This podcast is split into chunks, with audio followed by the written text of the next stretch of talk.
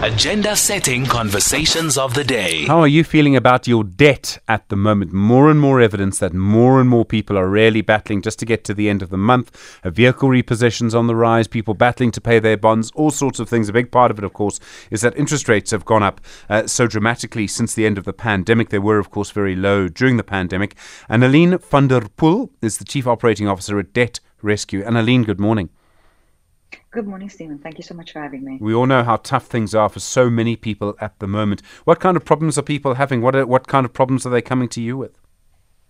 Well, um, I think the biggest factor, or the, uh, you know, the two biggest factors, has been the impact of obviously of inflation on our cost of living, and obviously the manner in which um, it gets dealt with, you know, to, to, get inflation under control is by increasing interest rates, which means our cost of debt has has increased as well. So consumers' average budget has been hit from two angles, um, and they're struggling. I mean, they're turning to credit to put food on the table. So it's incredibly difficult out there right now. Does this mean that people are also losing assets? Your car gets repossessed, you're losing, well, a car, I suppose, is never an asset, but people are at risk of losing assets like their homes as well.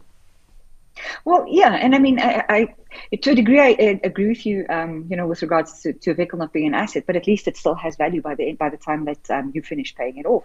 Where people are absolutely seeing, we've seen a massive increase in impairments, um, and this this data is coming from the credit bureaus and the credit providers themselves, um, where consumers are missing payments on on their assets, um, homes and vehicles, and the credit providers are being left with no alternative but to um, take the necessary actions to you know, uh, get their asset back or to, um, you know, to, to, to do whatever it is they need to do to get um, some form of payment in.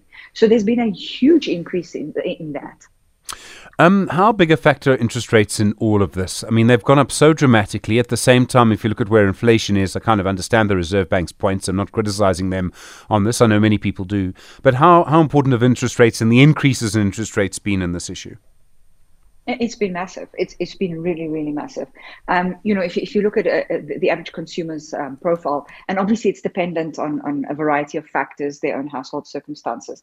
But um, if if you look at you know a, a, bond installment, a bond installment is already a very large portion of your of your debt, um, you know, total usually.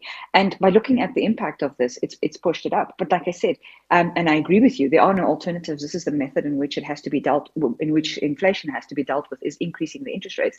But looking at a consumer budget, inflation has pushed up our cost of living, specifically food inflation. So on that side, it, it's it's playing a huge role.